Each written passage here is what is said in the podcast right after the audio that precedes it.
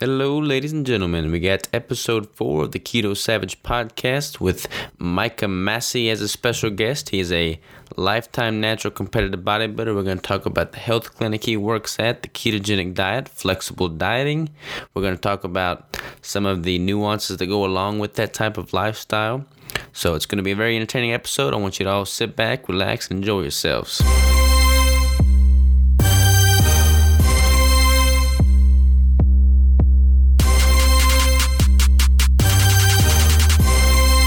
Everybody? This is Robert Sykes with the Keto Savage Podcast. I got special guest Micah on the line here. He's a competitive bodybuilder, powerlifter, and online coach. So, how you doing there, Micah? Doing well, Robert. Thanks Yeah. for having me. Absolutely, man. Thanks for thanks for being here.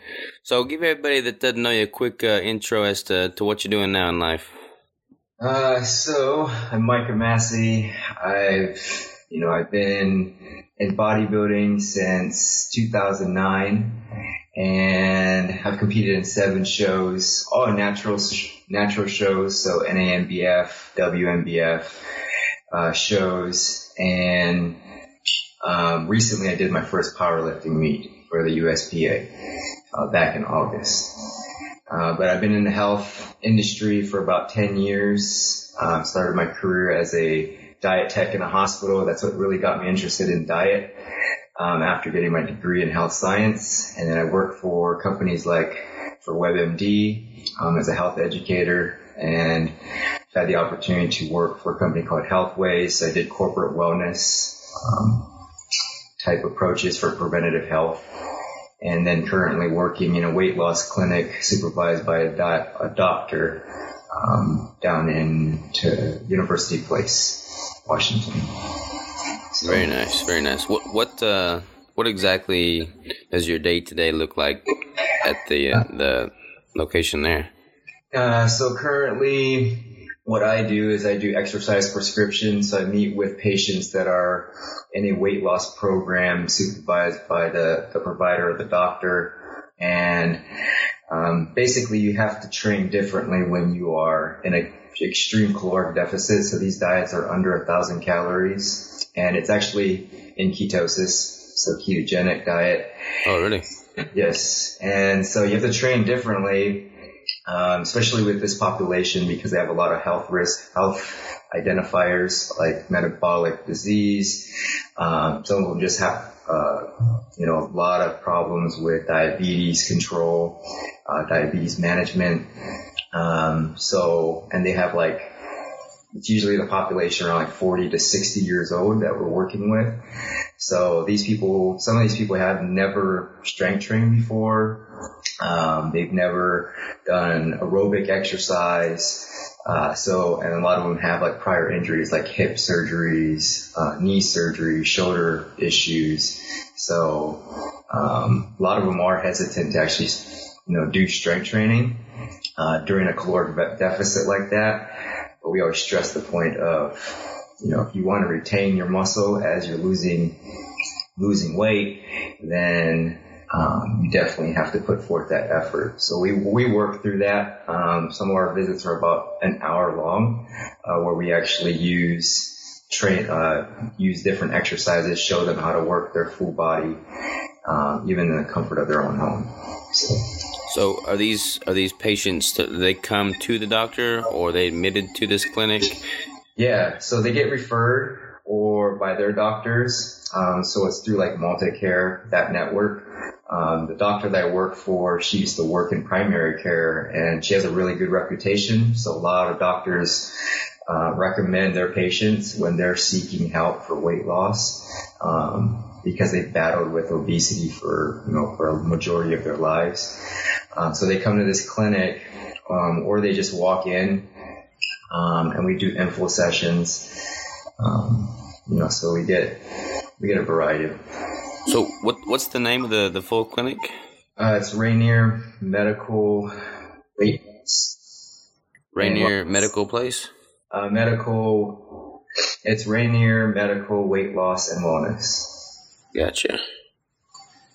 I didn't realize that. Uh, I knew you were doing something along those because you just recently started doing that, right? Yeah. Yeah, like two months ago. Two months ago, and you like it? Yeah, I actually like the idea around um, whole health approach. So we have a nutritionist, we've got exercise specialists, um, we've got behaviors and habits. Um, we have the provider, we have a medical assistant, we have nurse practitioners. So when they come in, they actually get to see a variety of different specialists to help them um, because it's not just about exercise, not just about nutrition, it's not even about those, it's just about behaviors as well. So they get to um, be able to go through a program that allows them to work through their different challenges. Um, so not just about weight loss. So like when these doctors, uh, when they when you work with the clients, you said they they get them at less than a thousand calories. Is that like a gradual thing, or are they pretty much just trying to shock in all the body and just jump straight into that? Yeah, so there's actually three options that the a patient can go through. Um, the first one is a very low calorie diet where they are eating under a thousand calories. So they're basically all on our medical foods. So these foods are, you know, FDA approved. So what you see is what you actually get. Um, so everything that's in there is actually covering their daily values for vitamins and minerals. Um, they also get uh, supplements as far as like multivitamins. Um, we talk about probiotics. We talk about magnesium, like just the importance of different supplements while you're under a thousand calories. Um, and then uh, we have some people that are on like the modified low calorie diet. So they are eating a you know, above a thousand calories, roughly about 1200, um, because some people just don't find that realistic to eat just our food. And so we teach them how to eat and they use some of our foods and then they'll, we'll teach them how to implement and incorporate their own by going shopping and nutrition and what to cook, what to prepare. And they're still in actually ketosis, um, if they follow that. And then there's the healthy eating plan where we actually figure out their uh, maintenance calories and then we go from there by reducing by 500 calories roughly. And, um, so they're eating in a deficit, but it's at a slower rate of progress, of course. Um, but some people find that a lot more realistic where they're tracking their macros, um, protein, carbs, and fats, their fiber intake, even their sugar intake. So they're not necessarily in ketosis, but if they're losing one to two pounds per week, um, we find that they're able to sustain that and be able to still retain a lot of their muscle mass in the process. That's awesome, and that like goes hand in glove with what you're trying to do with the bodybuilding. I mean, it's right, perfect. Right. I didn't I didn't realize that you were you know working with clients that were um, you know put on the ketogenic diet. How how are they responding to that?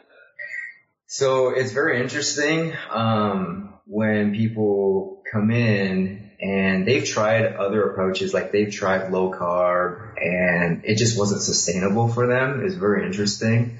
But when they come into this setting, I feel like they're coming in for a medically supervised program. So they're almost at their like, this has to work mentality. Right. Um, and so their mindset's a little different. So when they go in I mean, I explain what ketosis is and what they're going to experience as they transition into ketosis and, but after that, that first week, a lot of them say like, wow, you know, I'm not as hungry. I'm not actually craving as many carbs as I thought I was going to.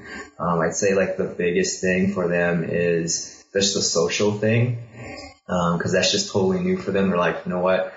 Like, it's not that I crave those, those carbohydrates. It's just more so it's all around me with other people. That was my lifestyle. So it's not, right. I can't change the environment. Um, so I'd say that's more the challenge for them um, versus anything else. Are they losing weight pretty quickly? Yeah, so I would say so. A lot of them do have a, you know, a little bit more to lose than just an average person. Like um, that's just looking for like 10 to 15 pounds. Some of these people are losing upwards to like 70, 80 pounds, even over 100 pounds, and they are losing at a pretty good rate, like three to five pounds uh, per week, and then we test their body compositions through an InBody um, monthly. So, okay. Do y'all offer like training at the clinic, or is that just you know prescribed for them elsewhere? Yeah, it's prescribed for them elsewhere. Like we do have um, like dumbbells, kettlebells. We have TRX. We have um, just basic things because uh, a lot of people just don't have experience, um, you know, and so it just depends on their environment. Like if they have access to a gym or if they just only have things at home, uh, we kind of work around those and just show them. Um, one of the main things I do is I look at mobility uh, for most individuals, and then I look at their form for certain exercises like squat, lunges, um, because these movements are usually um, the harder ones for people to get the right form and technique. Right. So, uh, so a lot of times they're just they're just trying to work their whole body um, twice a week at least and then, of course, there's benefits to doing more. So we just kind of work in there at their rate. It's very, very interesting. I, I didn't realize the scope of what it was y'all were doing there, but it's much healthier to do it like you're saying, as opposed to, I guess it's kind of like their last ditch effort before doing like a bypass surgery or something, mm-hmm. right? Exactly. Yeah, a lot of people come in there and they've tried like multiple, uh, multiple uh, approaches and by the time they get to us, a lot of them are just like, I need to get this weight off. And it's not even because of vanity. It's not because they want to look good. Like, of course, that's some of it. But a lot of when we ask them, they're like, I really want to be around for my family. Like, I'm too young to be able to have all these health issues. Or they're like, all these health issues run into my family. Um, you know, so it's really, um, a different type of group, like a different type of um, population that you work with when they're at that point where they're they're almost at their wits end, you know. So it's, I bet they're all pretty highly motivated though, so it's kind of refreshing to work with somebody that's you know that motivated. Yeah, definitely. You know, when it comes down to the general population, obviously when you work with bodybuilders or fitness competitors, you know, they are you know, in that class where you tell them what to do and they'll just, you tell them to eat dirt, they'll probably eat dirt, you know? Yeah, exactly. you know, and so, um, but, you know, when you have general population and to find people that are just generally motivated to make progress and really not change their, their, um, their weight, but to be able to actually change their, their habits because they, they understand that their lifestyle has to change. And I think right. once they connect that, um, you know, it's very refreshing. So absolutely, yeah. It's it's it's all about lifestyle, man. Like the general public, they they think of fitness and nutrition as like a sub entity of their day to day, whereas the mentality, in my opinion, should be all towards you know inclusive. And it's all symbiotic. Mm-hmm. Yeah. That's awesome. I, I, I didn't even realize the scope of what you were doing, so that's that's very interesting for sure. Shoot, you probably know more about the ketogenic diet than me. No. that's awesome though, man. Like it's it's cool to be able to impact somebody's life. I mean, because like we're all doing shows, you know, it's and that's been a really big influence on my life, and it's it's cool to react to it, you know, and relate with the competitors. But for those kind of people, like you see the hope in their eyes light up because they get to like spend another ten years with their family and their loved ones. Like that's awesome you know, that's life changing. So yeah. very cool. Um, real quick, what's uh? I didn't I didn't realize you you've done sh- seven shows in the past already. Yeah, seven, man. Well, let's just dive into that, man. Like, what what got you into it in the first place?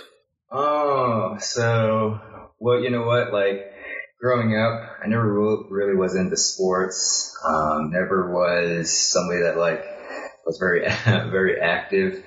Um, I was into like martial arts. I did uh, karate, I did judo, um, but got injured in judo. Um, actually had to get knee surgery for it. Um, and I was in ROTC in high school, so I was more in that type of physical uh, fitness type world, uh, where it's more calisthenics. Um, but even then, I wasn't really into to fitness very much.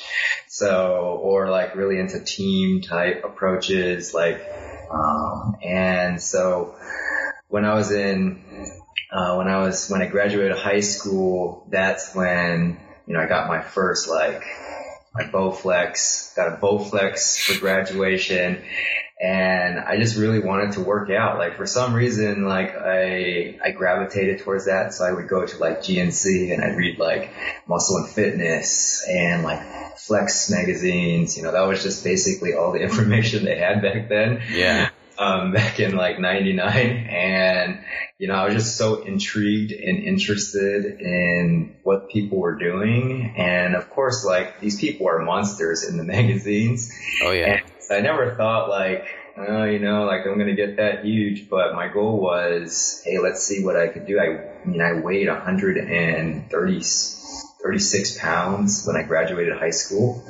And I was just like, you know, I could eat whatever I wanted. My metabolism was really high. Um, and I lived in Hawaii. So of course that really helped. You know, you eat a lot, never gained a lot, never gained a lot of weight, but I, uh, I made it a, made it a effort, like made a really a, a huge effort to eat as much as possible, you know, all sort of clean foods. Like I ate a lot of, you know, whole grain pastas. I ate a lot of carbs because I could uh, simulate a lot of them. So I didn't know anything about nutrition. I basically tried to follow diets that were on these magazines and then I gained, I went up to like 150 pounds my first year of like lifting on the Bowflex. You know, That's, just that's really awesome, man. I was just like really consistent and I was still relatively lean. Like I was still in like under 10% body fat.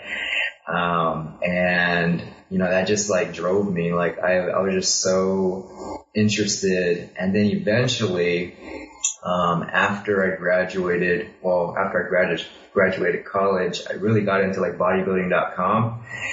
And that's where like a lot of information was just readily available at my fingertips. And I think that's what got me into uh, bodybuilding because I ran into like Layne Norton, um, followed all his like um, his uh, his videos on on lifestyle of a natural bodybuilder.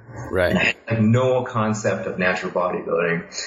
Um, before that, I was just thinking like IFBB, NPC, and that was it. There, there was no such thing as natural shows. And so once I found out that there was like, wow, there, there's really like natural competitors and these people look like it's realistic on what you can achieve.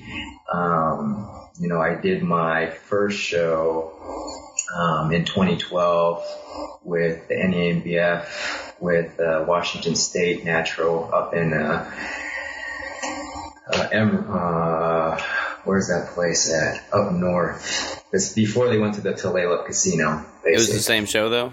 Yeah, yeah, Edmonds. Yeah, it was back. It was in Edmonds, and I did my first show, and I had no idea what I was doing. I think I did it in like less than 12 weeks.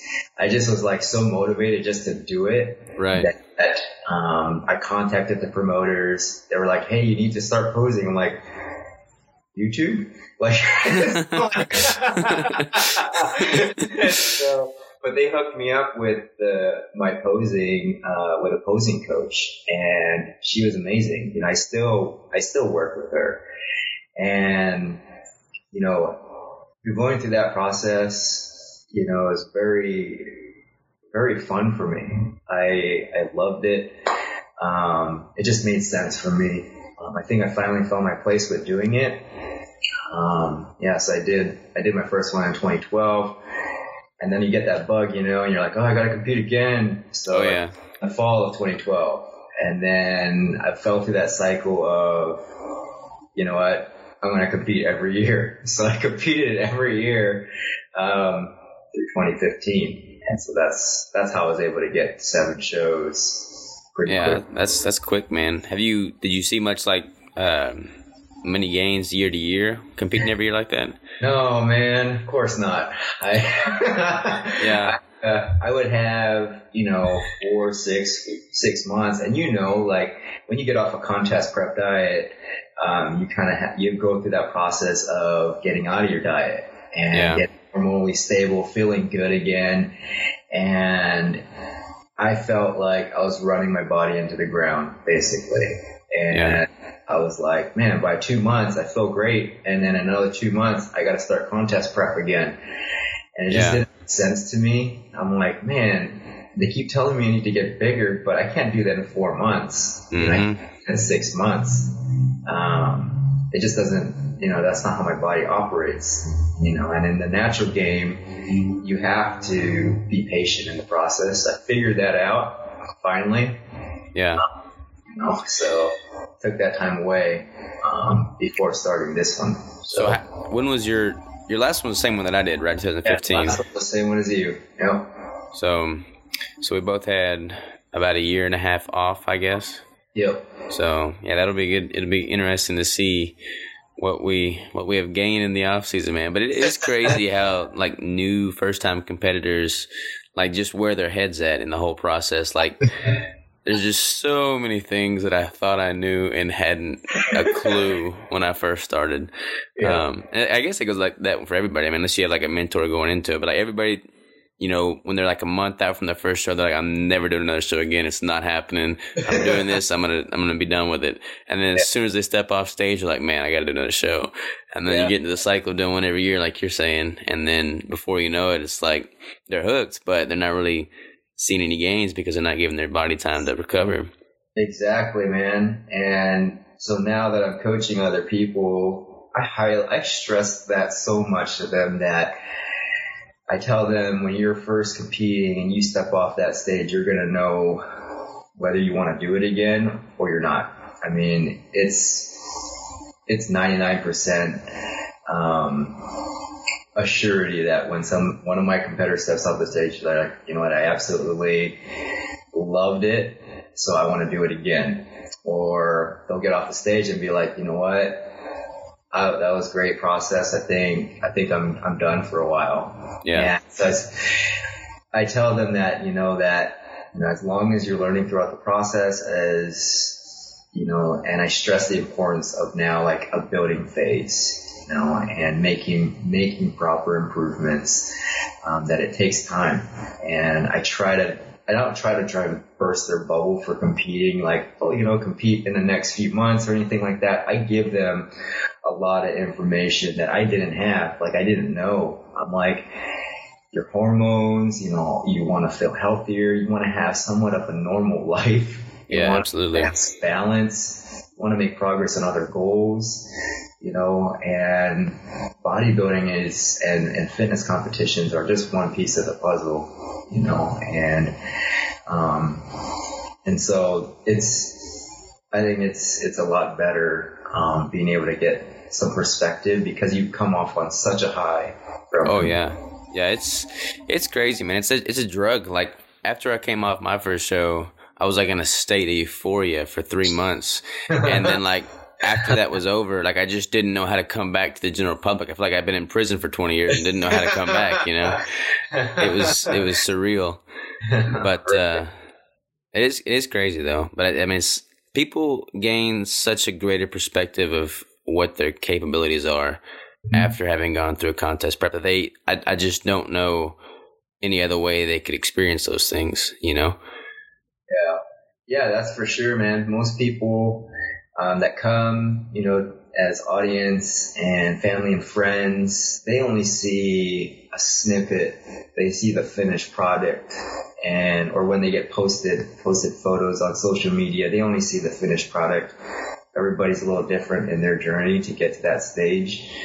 Um, so some people may not look you know, the way that somebody thinks they should be looking when they step on that stage. Um, but they don't know what they had to go through to even get there. absolutely So, I've, I've got I've got respect for anybody that steps foot on the stage you know whether they look better than the next guy or not you know just being there is, is something to be proud of um, so hats off to any any competitors for sure definitely. so how's your prep going thus far you've been prepping now for what is it like 20 weeks or something Seems like 20, 25 years. No, um, no, it's uh, it's been 14 weeks. Uh, so I started 32 weeks out uh, for the April show, and I'm going to so 14 weeks in, and actually it's going really well. Um, I'm quite surprised at how quickly time flies um, when you're in contest prep. Like I Oh, kind yeah. of thought. And so, um, but I'm down, you know, 17.1 pounds. I started at 193.5 uh, five pounds down to 175.8, How tall are you? uh, five, six. Five six. Yeah. So I did get, you know, about pretty fluffy in the off season. Um, but I will say that now that I can see um, physique changes week to week, uh, it's it just makes sense on why I had to take away take 18 months away from the stage. Yeah. Because I am probably in a better spot now than when I was last uh, 2014 when I was prepping for 2015. Absolutely, man. What have have you uh, always kind of gone the route? Because there's so many different ways to skin a cat. Have you always kind of gone, gone the route where you get a lot heavier in the off season and then cut down over a longer period of time, or is that Yeah. something new? No, I'd say like this is the heaviest that I've ever been since I got married in 2017. Oh, 20, 2007. And when I got married, I was like DEF CON 5 fluffy. Like, I was like, I, I was like, I was the power, I lifted well heavy, you know, and, um, so I was like a hundred, I was close to 200 pounds, but I did not look the way that I looked at like 193. Um, you know, I, I figured that I was going to gain weight, um, a lot more than when I did my four to six, four to six months. And I expected that, um, my happy weight, I guess my, um, my happy weight in my previous building phases were like 165. Like I could literally eat whatever I wanted and stay at 165. And when I, most of my, before I started my other contest prep, I started in like 170s and I whittled down to like 150, like the lower 150s, higher 140s, um, by contest. Uh, What, by- what did you compete at on your last show? 147.8 pounds, man. Yeah, I knew it was in. I, I could have sworn it was in the 140s. I didn't know what what exactly though. Yeah, that's pretty light, man. Yeah, it was pretty, it was pretty crazy, man. I was like getting worried. I was like, man, my contest prep low was like 144 and But you were co- diced, man. You look good. Yeah. Thanks, man. Um, but yeah, my coach, he, uh, he would give me like refeed days and I'd lose weight the next day. Like that's how deprived I think my body was. Yeah, And um, by peak week, that last uh, for 2015, I he kept giving me like 300 carb, you know, 400 carb, and I wouldn't gain any weight. Um, and you know, he was just like, man, like you can take on a lot of carbohydrates than you know a lot of other people, and so pretty quickly. So I, you know, I was eating tons of carbs just to fill out um, for that show. So, um, but yeah, this And- contest prep way different. Um, even my training's different than previous contest preps. how so? So I'm doing DUP, daily undulating periodization.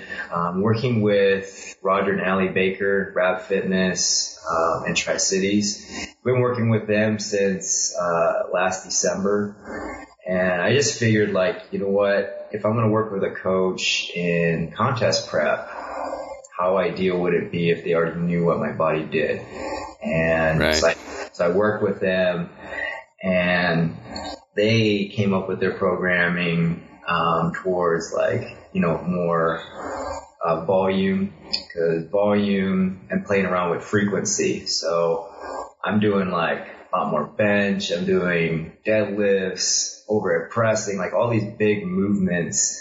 And I I've never really done a lot of those big movements like you know frequently throughout the week.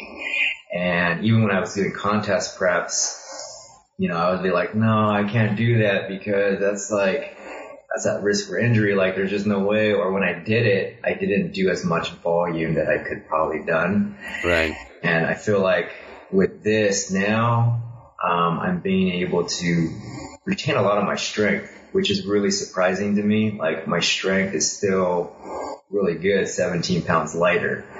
And, you know, when I was in the 180s, like the lower 180s, I think I was stronger when, you know, stronger in the 180s in a deficit than when I was at 193. You know, it's crazy. Yeah, it's, it's awesome when your strength starts going up after you've been prepping. Yeah. So I think that's made a huge impact on even how I um, train my clients now. I'm like, whatever got you to gain muscle in the in the building phase, you don't want to take that out during contest prep. Yeah. You want to use the same type of approach. Of course, you're going to have to lower some of the loads um, and some of the intensity so that your body can recover as that deficit gets even further down the road.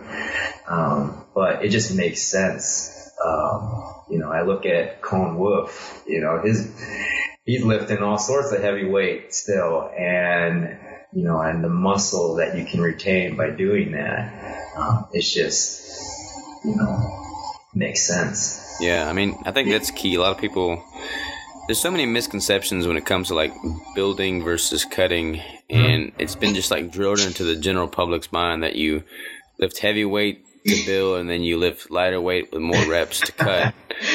right. That's what everybody says, and it's like, well, not really.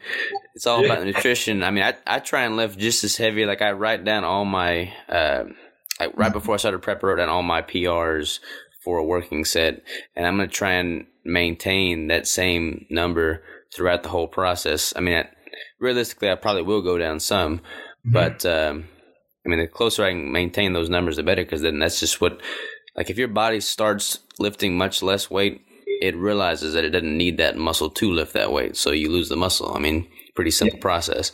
Yeah, yeah, definitely.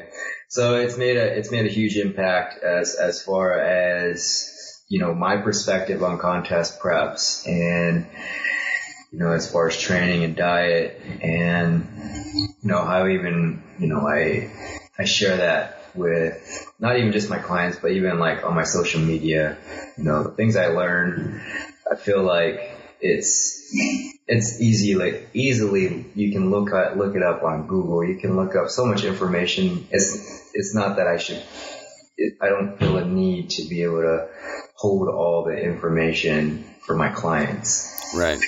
you know It's good to have a reputable source, though, such as yourself, putting out that good information because, I mean, people can have, you know, analysis paralysis where they're just getting this overload of information. They don't know, they're like frozen. They don't know what to do. Um, and there comes a point where the, the best thing to do is just do something, you know, like you'll figure out your body, you'll learn as you go. You can't like wait for the stars to align to start or else you'll never start. Yeah, exactly. exactly. And that's the thing too is that, you know, when you, when you work with people that they've obviously tried other approaches and just the fact that they're willing to try another approach or add to their foundation, um, of what's working. Cause at the end of the day, like, you know, I still take, you know, I did the bro dieting, you know, approach and for the first couple of years of contest prepping and, um, I still take some of those, those learning points into flexible dieting because you have to know, you have to have a foundation of food. Um, and if you only look at the future approach and never find out like what was working in the past, like you'll never move forward. You know, you're just gravitating to the next new, new shiny toy. I agree completely.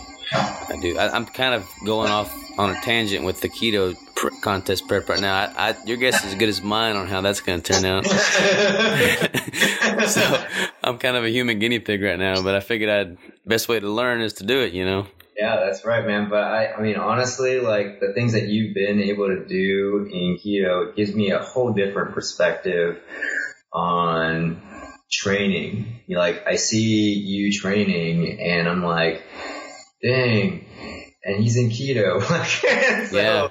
And able to make, you know, a lot of difference. I think you're breaking down, you know, a lot of um, myths out there when it comes down to um, properly building in keto, you know? Yeah. And and what it's going to look like when you prep. I mean, you already look like you already look really good, man. Um, I appreciate it, man. I really do. I I don't. I, the whole goal of this is to like break down some of the myths and find a healthier alternative um, to just doing different. There's no one right way to do contest prep. So if I can bring a healthier alternative to the mix that mm-hmm. other people might respond well to, that's that's the goal with this. And I mean, I did the whole two years in keto, or I guess a year and a half in the off season, and I saw good results. I felt better, so I'm like, well, I'll just rather than trying to you know change it again, I'll just try and continue the process through prep and see how it goes. But I mean, once you actually switch over and you're in ketosis, those first that first month's pretty hard. Those first two weeks are really rough. Yeah. But once you switch over, I mean, your body adapts, and like I've I've gotten stronger. I've gotten, I'm, I'm able to maintain a lean body weight. I don't hold water weight because I don't have the glycogen. Yeah. And I just feel mentally better. And I feel like it's a healthy, healthy alternative, you know? So we'll see. My, my only concern is how I'm going to be able to fill out on stage. Like, I, I don't doubt that I'll be able to get lean enough. Yeah. I just want to make sure that I'm able to fill out. I'm able to get a pump. I was able to get really good pumps in the off season. Yeah. Um, so hopefully I'll be able to maintain that as I'm leaner with a deficit. But uh, it, it's interesting, man. I'm excited to be backstage with all of y'all. And yeah. y'all be like, yeah, man, I'm at 30, 40 grams of fat. I'm like, yeah, I'm at 200. and we're like, I um, but yeah, I mean, it, it def- definitely brings in a, a different, different scope of how you can approach prep because, you know, there's some people, I mean, I say a lot of people that struggle with the carbohydrate intake alone when you have to drop carbs. I mean, and you know, for, for some, it's just like not a big deal. Like they expect it. They just endure it. And then there's some people, especially like new time competitors, um, people that have tried it, even flexible dieting and they manipulate their carbs and proteins and fats. And at the end of it, they're still eating low, you know, low carb, low fat and to sustain their progress. And if you can find a way that, hey, you know what, like, you know, the, you know, just tracking my macros, I know it works, but when my carbs get really low, my, my mental fatigue, you know, I can definitely see myself binging a lot yeah, more. And, you know, I fell in that trap, you know, I think we all do. Absolutely. Know, fall in that trap after contest prep. You're like, oh my gosh, like, yeah, I'm supposed to reverse out of my diet a little bit, but that ain't happening. Like, did, did you did you rebound after your first show? Uh, I rebound after like the first couple shows, man. Like, I, you know, my first attempt towards like trying to peak my my physical appearance was back in 2009, 2010, and it was like a local gym type contest, and I ran my body into the ground at 12 weeks. I had like no idea how to do anything, and I just dropped my carbs um, out of every meal. Basically, by the end of it, doing two hours of cardio. At the end of it, I was just like, you know what? I don't even care. And yeah. I, I ate like a large pizza all by myself by Pizza Hut. I went and ate all you can eat sushi. I, you know, I just ran my body into the ground and within like a week, I gained like I don't know up to twenty pounds. I think. Yeah, and, it's it's and, unreal, man. What your body yeah. does like yeah. that week after a show. yeah, and I was just like, what the heck? I had digestion issues. I just couldn't assimilate anything, you know, and.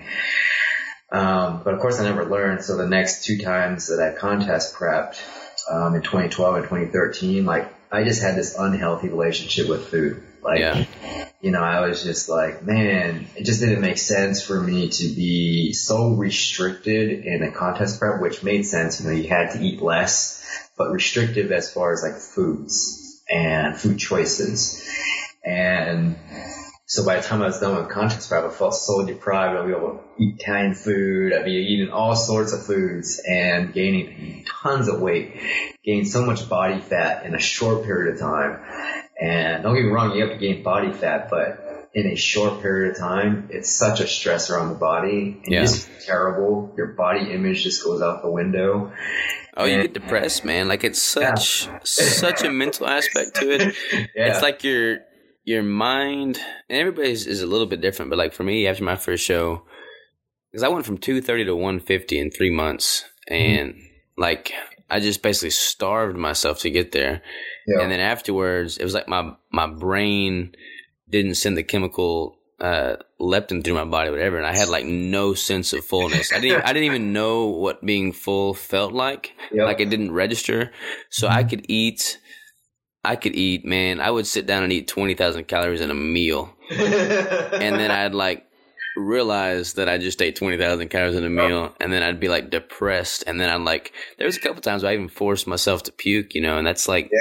When you're yeah. doing that, it's like this is not a healthy lifestyle. Exactly. So I mean, everybody you know struggles, and I tell people like contest prep is hard, but post contest, that's when you know, the mental game really hits you because yeah. you come off such that high and then you have nothing. You have like no show and you have no show coming up.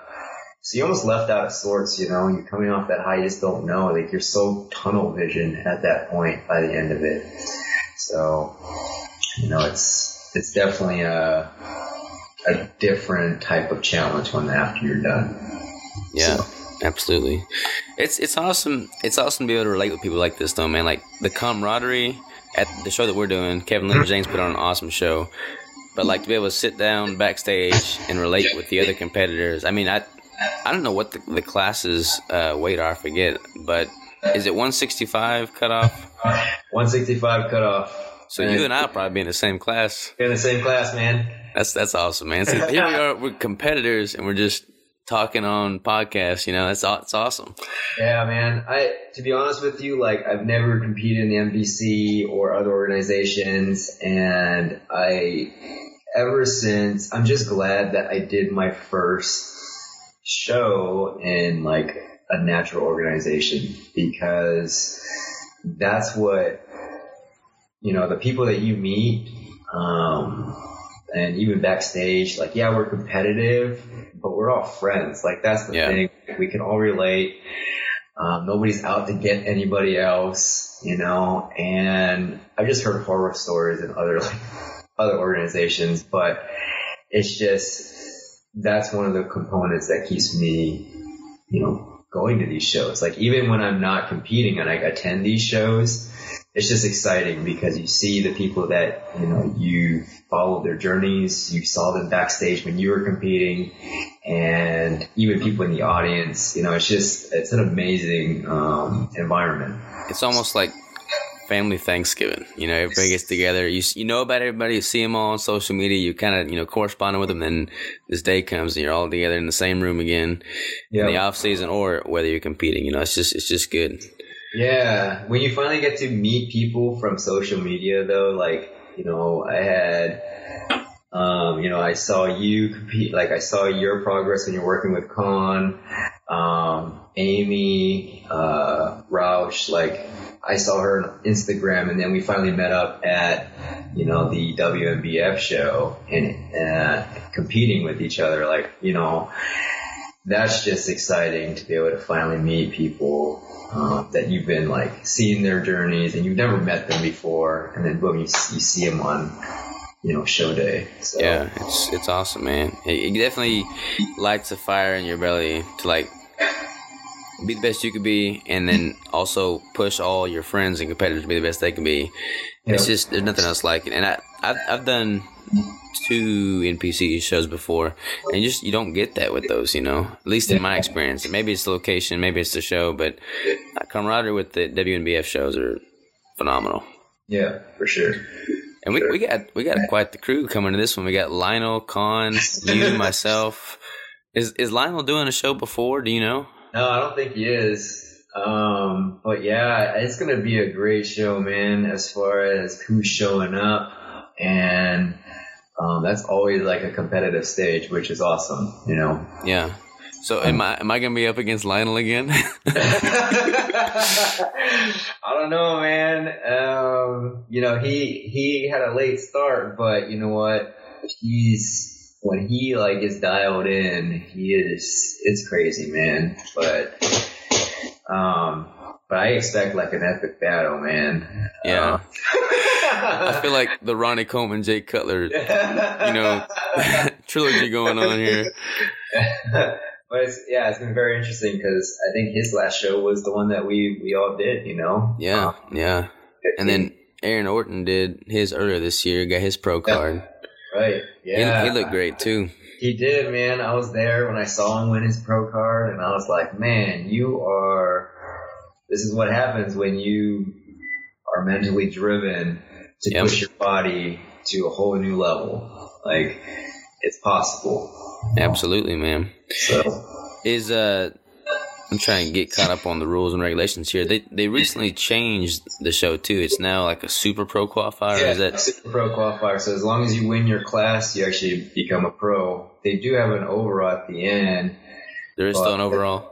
Yeah, still an overall at the end. I believe it's just that you know it's all the all the the class winners. Um, so interesting.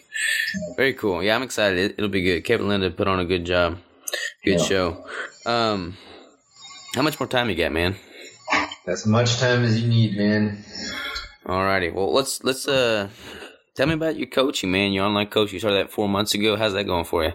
It's going it's going well, man. Um, I you know I, I made the decision. You know I I did I did some coaching last year. People people reach out to you because I mean I post all sorts of stuff like you know, maybe too much sometimes, but I post a lot of information and, you know, I post, you know, photos and people just come out and they'll ask me like questions, they'll message me, you know, and I got to the point where I was like, man, you know what? I really love helping people. You know, yeah, I coach people in like a clinical setting or in like corporate wellness, my other jobs, but um, I really do like helping people and I just really got into like, hey, you know what, maybe I can make this an actual like side business and make, make, you know, cultivate it. And so like, four months ago, I was like, I made the decision, like, let's go ahead and, and, you know, register for a business license and do it the right way. And, um, you know, I think that's been very fun to, you know, promote something that's yours and be able to help, um, help people. So right now I've been working with, you know, I work with like five to eight individuals, you know, at a time. I mean, I think that's the most I've worked with so far. Um, but it's, you know, I have people that are in preps, I have people that are just trying to build, and I even have people that are just trying to be healthy. And so I work with a, you know, a variety of different people, and I feel like that's you know, that's just a passion of mine. So that's that's been very uh, very grateful for that. Absolutely, man. Are you doing? Um, what, what what's the official name of the business now? It's, it's so longer name. Yeah, yeah. I couldn't just do Team NT, you know. I couldn't do that because it's copyrighted, of course. And so I did Micah's team motivation, nutrition, and training all spelled out. Um, so that way I'm not going to get sued. yeah, yeah, you don't want you don't want to get sued. so yeah, that's why I did it. I was like, man, I'm really into the Ninja Turtles. You know, like people that know me. Um, I'm always like wearing Teenage Mutant Ninja Turtle stuff, and yeah. for my routine with 2015, I did I did one towards the the theme song. Uh, but you know, I but when I was coming up with the name, I was like, you know, I really, I really wanted something that was going to be, you know, special. And so that's why I came up with that name. And of course, team and motivation had to be first, you know, because it, we all need support. Um, and all my competitors, they, they do know each other. So I have my own Facebook, um, close group with all the people that I work with, even the ones that have kind of moved on, they're still in that group, so they can still feel that sense of camaraderie, yeah, family, and we just motivate each other, you know, through that that course of um, social media outlet. It's awesome, man. Like one one of the reasons I wanted to interview for the podcast is because like you put so much attention energy and thought into like all of your your posts on Facebook. Like there's a lot of social media content out there nowadays, and a lot of it is often made just to get another like or thumbs up. But like you post religiously, and it's always something that you could tell that you put some thought into. So I appreciate that, man. It's good. It's quality content. well, I appreciate you saying that, man. Um, you know, I it's interesting because I, I I'll post at all times during the day. You know, I I uh, if a thought comes into my mind and I'm like, man, yeah, let that sounds sounds like that sounds like a a good a good thought. I'll, I'll put it in there um, rather than doing it later. And um, so I try to, you know, especially during contest prep, you know, um, being able to coach people while you're in contest prep, totally different. Um, but you know, they, you know, the things that my clients go through and potential clients and even patients that I work with at my job, um, as they as they tell me about their experiences or their challenges, that's why I post, you know, because it's not specifically for them, but I'm like, if this is going to help other people, um, maybe with the same type of experience, hopefully that'll that'll help. Yeah, that's the right way to do it, man. That's that's with the right motivation behind it, you know. Yeah. Yeah. Very good. Well, no, you, you're you're good at you're good at keep, keeping the content coming, man. Like it's it's it's like a full time job to create content. Yeah. One of the things, yeah. So one of the things when I got into um, wanting to make a business for coaching is I had a mentor reach out to me, a coach that I like, you know, I really looked up to. Um, I didn't ask him, you know, to help me. Um, he reached out to me and he would meet with, like, he would contact me every Sunday, you know, for, for like a couple months and he, we would discuss like, oh, you know what? This is your goal, you know, this is what we're going to plan around. So this is your homework for the upcoming week. And a lot of the information he gave me, he was like, you know, the way that you post, the way that you connect with people, um, you know, you have to be um, really, con- you know, uh, consistent with your posts. And that's what's going to allow people to get to know you. Um, you know, the type of coaching that you do just through the way that you're posting things. And that like hit me hard. I'm like, yeah, that's true though. Like everybody sees what you post, um, no matter if they like it or not, you know, and the way that you portray yourself. I mean, it's easy to fall in the trap of like, you know, you only give snips and pieces of what you want people to see. Right. Really real with them, like, hey, I'm struggling with this. And contest prep isn't easy. Like, this is the real ins and outs of what you should be doing or some ideas around it. Um, people are going to gravitate toward you because they're going to see, like, um, you know, that your personality through it. Absolutely. What's what what's been like your your uh what media outlet or social media channel have you seen the most feedback on? Uh, I would say that um, it's Facebook.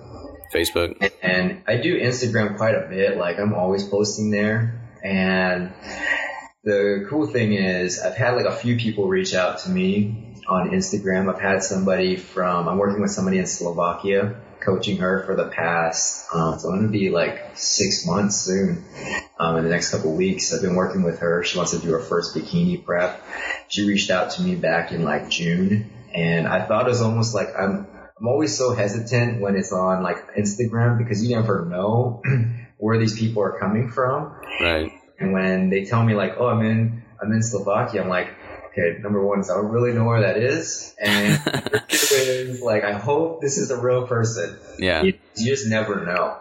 And that's the scary thing for me personally is just knowing how genuine a person is. If they really are, um, trying to trap you or I don't know if I'm just trying to be like being overcautious, but in Facebook it feels a little bit more safe for me.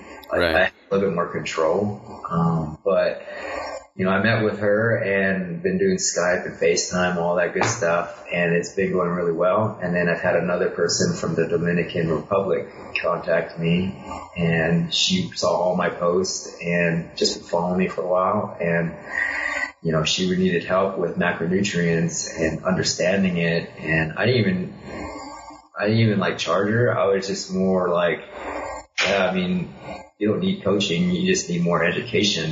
You Yeah. know? and um, another person in Cali, and she's done a couple figure competitions in the NPC, done really well, but she wanted a flexible approach, so we, I worked with her for 12 weeks. Um, so I have little snippets here and there that will happen from Instagram, uh, but for the most part, it's through Facebook. Yeah. Are you gonna get into the YouTube scene and really try and get into that market? Um, I've been doing, I do YouTube, um, but not like consistent, as consistent as I should be. Um, I've been trying to document my contest prep a little bit more with updates, uh, with my YouTube. So I need to be a little bit more religious. I mean, I do have a YouTube channel. It's just like I need to do a little bit more, um, marketing. And I think that's one thing too is when I was, you know, talking with my mentor, he's like, you know, what's your social media? You know, how do you, how do you get information out there? And he's like, YouTube, man. You know, he kept saying like YouTube's a big one because you gotta think about it like you got the Matt Oguses, you've got Chris Elkins, you've got these people that are really consistent with their content and you know, the type of content that people gravitate to. And so you just have to do you and, you know, spread the word across of how you promote it. Absolutely. You know, so It's it's there's a lot of work. It takes a lot of discipline, dedication. I mean, like especially like the vlogging style videos, you know, to like piece all that together and edit it out. I mean, I've been trying to dabble in that, and it's it's it's hard, man. It's hard. And like your first videos, your first podcast, your first anything, it's like this is terrible. I know. I know. Like when I was first doing YouTube, I was like, oh man, you got like iMovie, like, and you can do stuff on your phone and you can add your own music and all this stuff. And I was like, man, the door is so, there's so many different doors on how you can do it. oh yeah, for sure. You know, so I think, yeah, it's just, it's something that I definitely have to, um, dive into a little bit more. So. That goes for both of us, man. There's always something new to learn or some new type of marketing strategy to get the content out there for other people to absorb. Sure, sure. Well, I'm excited to see where you take take the business, man. Like, what, what's the what's the end goal, long term, big picture?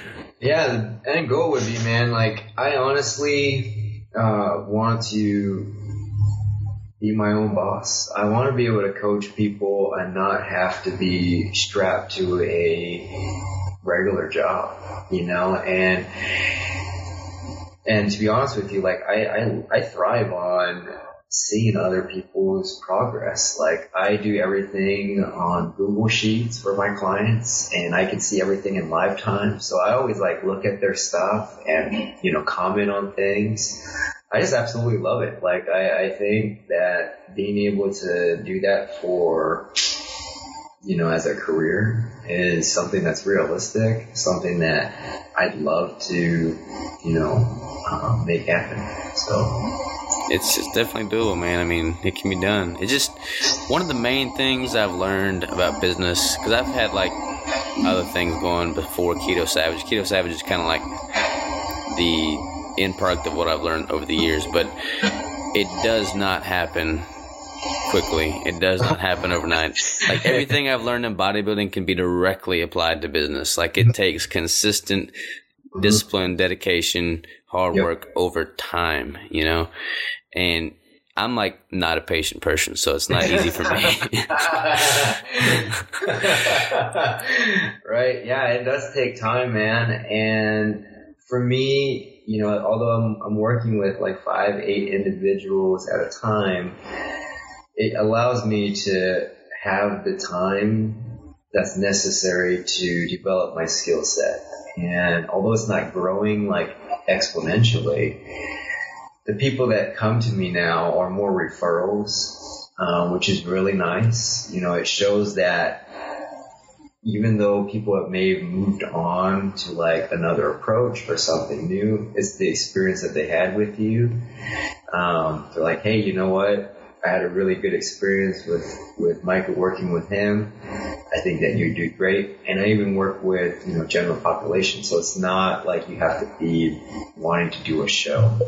Right. And I think the more you have, um, a little bit more open towards helping you know, general population um, versus just people in contest prep because we're a small breed, you know, a small population.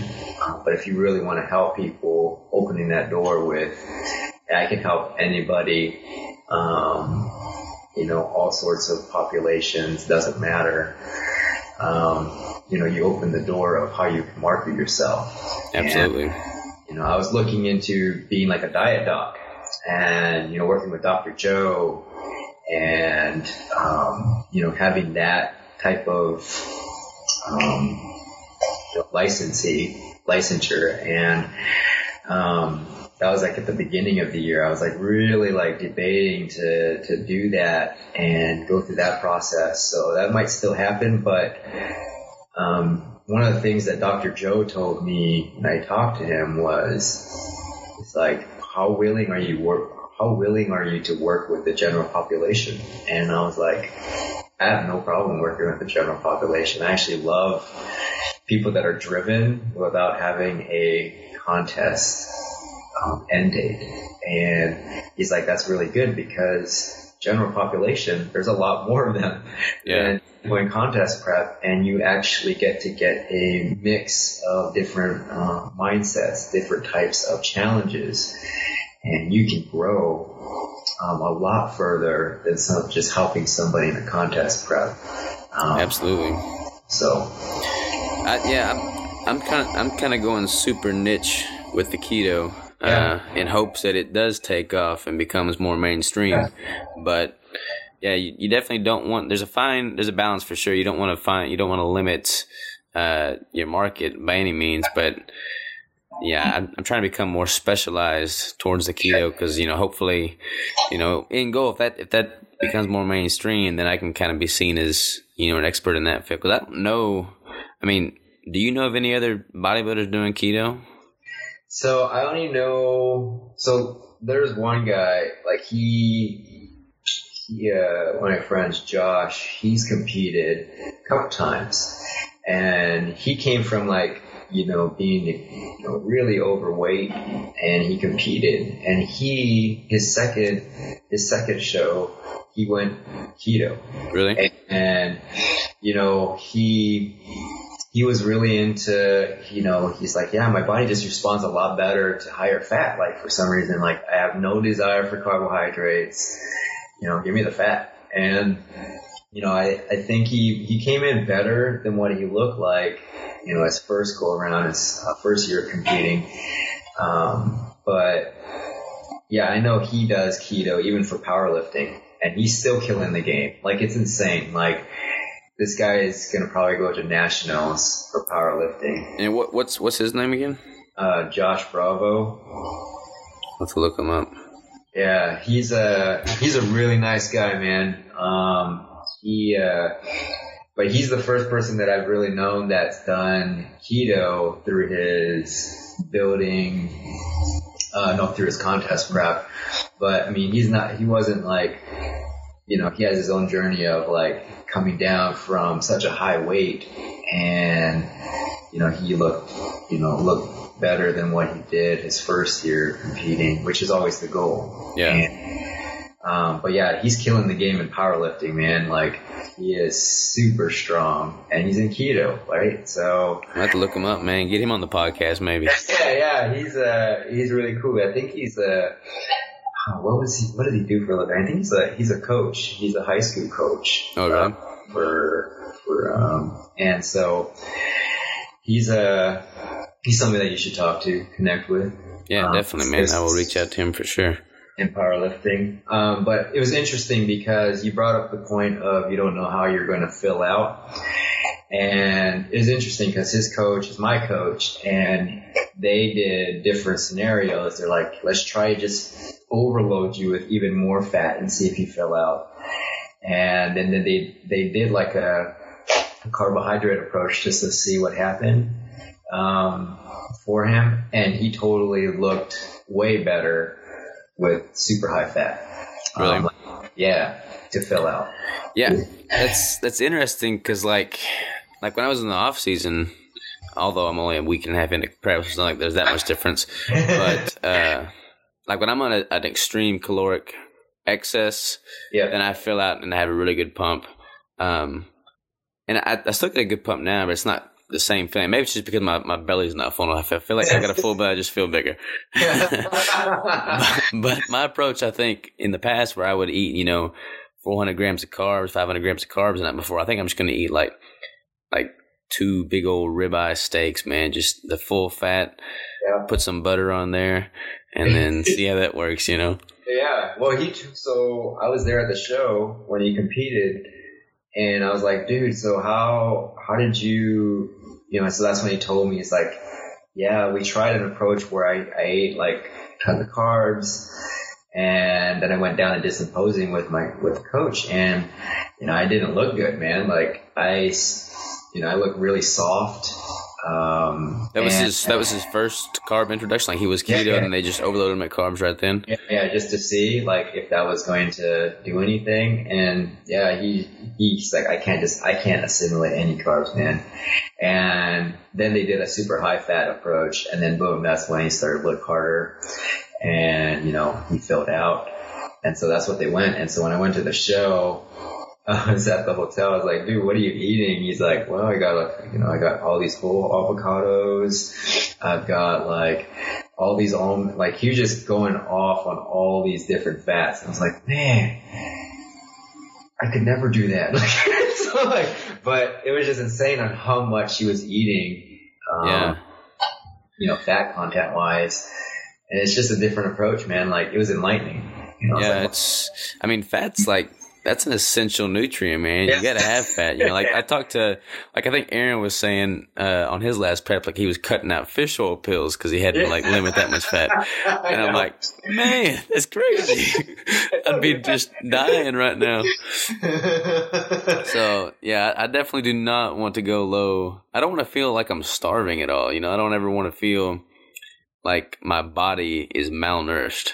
Yeah, So. I would say that. I would say that right now, this is the highest fat I've ever had, and yeah, I'm not hungry. Like I'm at. I started my contest prep at 120 grams of fat, and you know, for somebody that's you, you know not in you know doing ketogenic, I mean, 120 grams is that's a pretty lot. nice. Yeah, that's a lot. And uh, I was like, man, this is the this is the most fat I've ever had. I'm never hungry.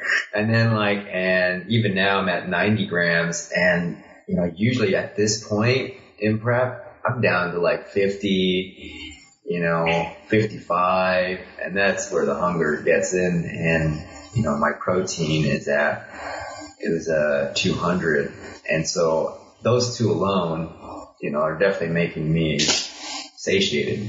Yeah. No, it's it's for sure, man. It, you just stay fuller much longer. Like I'll I'll eat.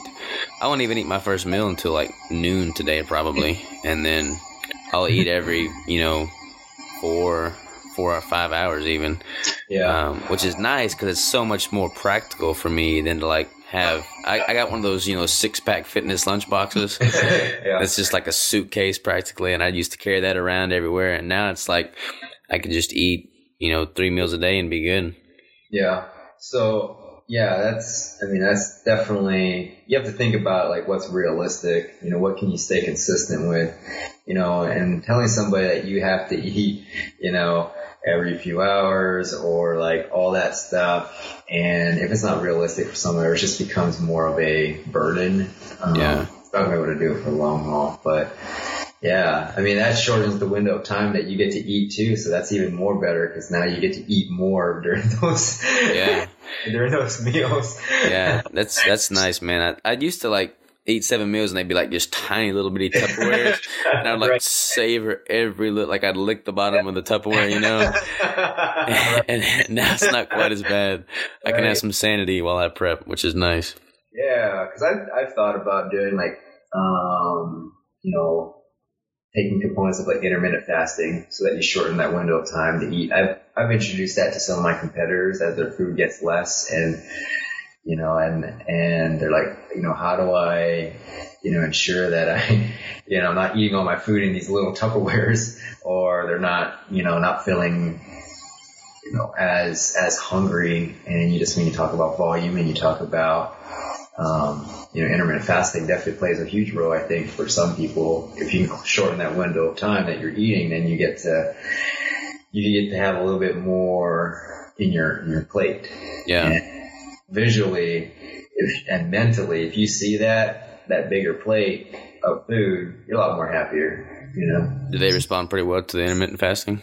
Yeah, I would say so. Um, it's just about like, it's a different mindset though. You have to understand that, hey, if you're going to be eating, you know, in a shorter window of time, is that really realistic for you, um, with your family? You know, the way that with your kids, you know, are you willing to do it that way? And a lot of people are like, yeah, man, like, I, I don't want to be hungry as much. So yeah. It's going to help that. I'm totally going to be doing that. And so some people, yeah, aren't eating until like later on, uh, after they get up. They have like their cup of coffee and then they're just good, you know, and after the body gets into a rhythm, a routine, our bodies love to adapt to things, man. Absolutely. And, you know, if it gives you a good routine, it'll stick with it, you know, so. You just got to kind of break that homeostasis point and let it let it make that routine. Right. Yeah. You definitely have to do that, man. And you know, with any change to the body, you know, matter no matter how small or how extreme it is, um, we always think that we're going to outsmart the body body by doing, oh, I'm going to do this during peak week, or I'm going to do this. I'm going to manipulate the body, but the body's just responding the way that it's supposed to. It's not that we're outsmarting it. Yeah. Um, and sometimes it doesn't go right because your body your body responds differently. Yep. So, peak you know. peak week, man. I've heard way too many peak week disasters to try and change things too much. Like I don't know. I mean, if you, I would be scared to manipulate something that I've never done before on peak week. Like if I've done it and it's tried and true, then I would have an extreme change. If I've done it, you know, for past competitions, but it blows my mind how somebody who's never done something before will mm-hmm. put like three, four, five, six months of work into a prep and then just totally alter that into something that they've never tried or experimented with. And then their body just freaks out on them and they they act surprised, you know? They're like, what, what, what happened? Yeah. Uh, you know, and always the complaint is like, I always look better the day after. Yep. And, and yep. you know, I'm like, why why is that? And I'm like, yeah, so yeah, it's it's interesting when people come to you. I always ask people what they've done in their previous approaches, what they've done during peak week, and you just you just have no idea. Like how many people come to me and say, you know, I was I was dying my last week. I mean, the you know peak week, and I was like, really, you should start feeling good during your last week, you know? And, yeah you know, as you're filling out, toning back on the volume that you're doing, the cardio, and they're like, really? And, and I was like, yeah, and you know, and how you do things. They're taking out water, they're taking out sodium, they're manipulating these things, and they just don't feel great. And then that their performance on that stage after so many months of working, um, it's very heartbreaking. And yeah. you know, because especially if it's their first time, their second time. And it's always like at least refreshing that they're willing to try it again because that's one of my biggest things is that if you have a coach, if you put your trust in somebody and they do you wrong and you know that that could turn you off from even doing anything fitness related. Yep, absolutely you know, like my body just doesn't respond well. My coach told me like, you know, to do this and it didn't work. And now that I can't, I don't, you know, I'm just lost. And so I've seen people come back from, you know, eating, you know, binging and, you know, having all these issues with food, um, and just their bodies, you know, are, are just wrecked after prep. And, You know, so trying to pick up the pieces and give them something that's more sustainable. I think I've worked with like a couple people where they preps weren't even on their minds anymore. It was just more, I need to be healthy again. Yeah. And being stuck in a, you know, eating really a lot less from what they're doing and seeing them be like, after working with them a couple months, they're like, hey, let's build your calories back up. And having them realize that they can eat more and not put on weight, actually lose weight. Um, you know, it's, yeah, it's just, it's, it's just very, uh, disheartening. Yeah, it, it is, man. It is. People they put so much emphasis on the show and on show day that they lose sight of why they ever got into the sport in the first place, mm-hmm. which is to be healthy. You know, and that's that's the point that I mean we all want to just drive home with ourselves and with our clients. Like the shows are great, you know, but the shows don't mean anything if we give ourselves a heart attack in five years, you know. Yeah, exactly. So Exactly. Yeah, man. I mean, you gotta you gotta look at the the long the long vision of what you want to do. You know, I think uh, when it comes down to competing, it shouldn't be like I'm only a bodybuilder. I'm only a fitness competitor. I'm only, you know, that's what makes me me. Um, you know, there has to be other components in your life. Yeah, absolutely. You know, so, absolutely. You know, and if you're, I always tell people, you know, if you're healthy, um, when it comes down to your, you know, if you're healthy, then great. You're in a good position to contest prep. You know, take you know, take it to another level. But if you're coming in already with body image issues, already with nutrition or food, um, you know, food issues and you know, psychological issues, contest prep is probably not the best bet for you. Yeah, no, you, you've got to be you've got to be open minded but solid in yourself as an individual and accept where you're at as just where you're at and make the most of it. Um, yeah, I completely agree with that. And and people, I don't know, like if they go in to contest prep trying to fix something that's already broken, yep. then it's it's only going to make it worse. Yep. Um, so definitely, I agree completely on that one. And you can't, another thing about, you know, body issues or image issues rather is prep bodybuilding is like an individual sport. People don't. I mean, you, you step on stage for two minutes, five minutes, or in your case, thirty minutes with other competitors. You know, one day out of the year. But I mean, bodybuilding is a lifetime or is a lifestyle, and it's you against you. And you cannot focus on who else is going to be on stage because then you won't have fun, and then you'll beat yourself up, and then you'll just like I yeah, you got to just do you and bring your best physique. And if you came in better than you did last time, then you've already won. Yeah, exactly.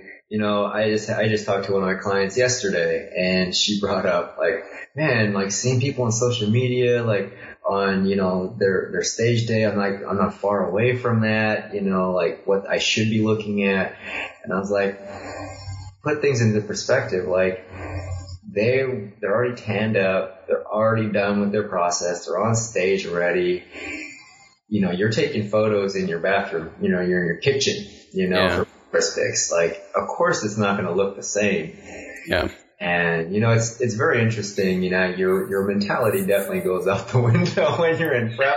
Yeah. And you're just like, man, my my psyche is just done, man. And I think that's one of the cool things as a coach is that you are like you're not just that person that gives them a plan for the week and you're like, oh, see you later, talk to you in about a week, hopefully, or give your check in. I mean, it's a 24 7 thing.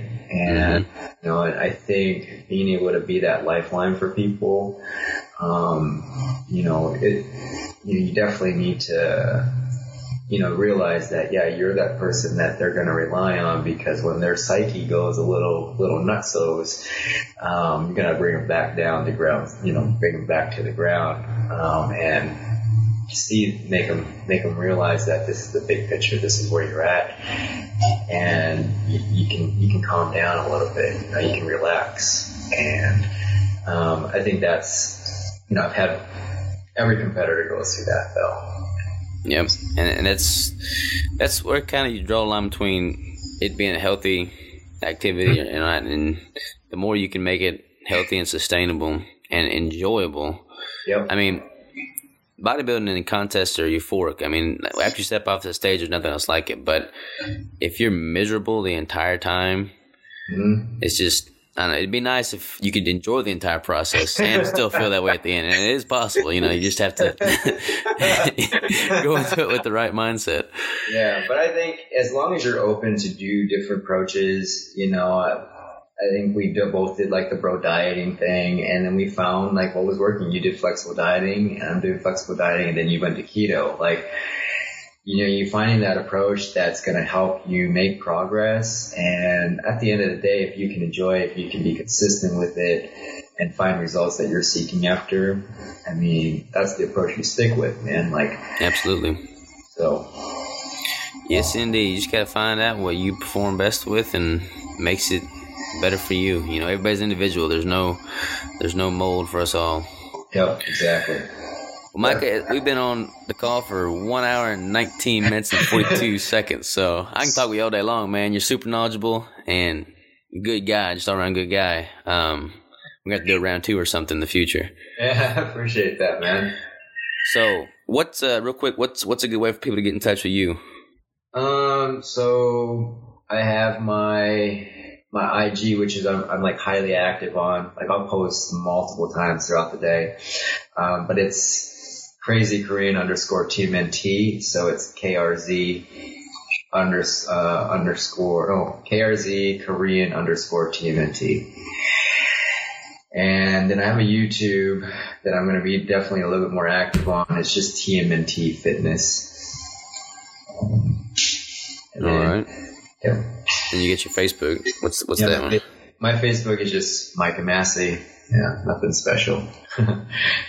All right, man. I'll, I'll put links on the show notes for all those too. Make it easy for people to get a hold of you. Cool. All right, man. Well, it's been a pleasure, Micah. I certainly appreciate the time, good sir, and I will be eagerly awaiting our next encounter on the stage.